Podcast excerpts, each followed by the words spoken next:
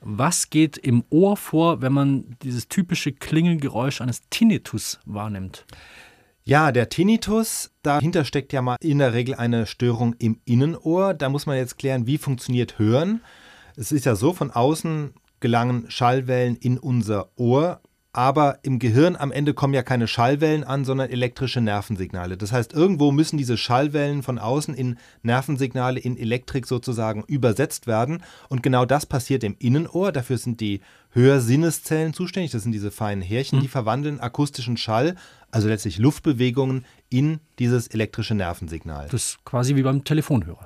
Genau, also der verwandelt ja auch Schallwellen in elektrische Wellen, um sie dann durch die Telefonleitung weiterzuleiten. Und am anderen Ende der Leitung werden die elektrischen Wellen dann wieder rückübersetzt in Schall. Und auch wenn es im Ohr natürlich ein bisschen anders aussieht als in einem Telefonhörer, das Prinzip ist ähnlich.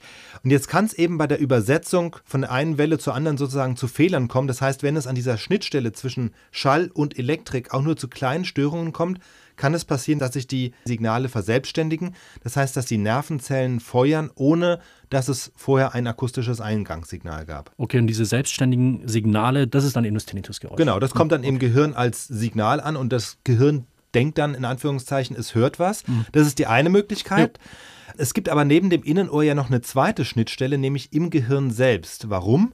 Einfach deshalb, weil um einen Höreindruck zu bekommen, also um einen Klang zu erleben, muss das Gehirn ja die eingehenden elektrischen Nervensignale interpretieren. Das heißt, wir hören ja nicht Elektrik, sondern wir hören dann irgendwas, was unser Gehirn aus dieser Elektrik macht, um einen Wahrnehmungseindruck zu erzeugen. Also das Gehirn muss sagen, ja, wenn die und die Hörnerven feuern, dann interpretiere ich das jetzt für mich als Klingeln, Rasseln, mhm. Summen oder Rauschen.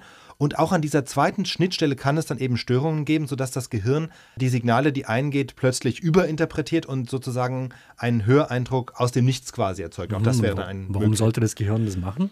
Ja, ein Grund könnte ein Hörschaden sein. Also beispielsweise, jemand hat zu laut Musik gehört, damit seine Hörzellen, seine Sinneszellen geschädigt. Das Gehirn merkt nun, oh, äh, bestimmte Frequenzen kommen offenbar nicht mehr bei mir an oder nur viel schwächer als sonst. Also versuche ich mal, das auszugleichen und gebe den schwachen Signalen mal ein bisschen was drauf. So. Und dann kann es eben passieren, dass das Gehirn irgendwo etwas reininterpretiert, was gar nicht da ist. Also es dreht sozusagen seinen inneren Verstärker auf und lässt Höreindrücke entstehen, die überhaupt keinen Bezug mehr haben zu irgendwelchen äußeren Schallquellen.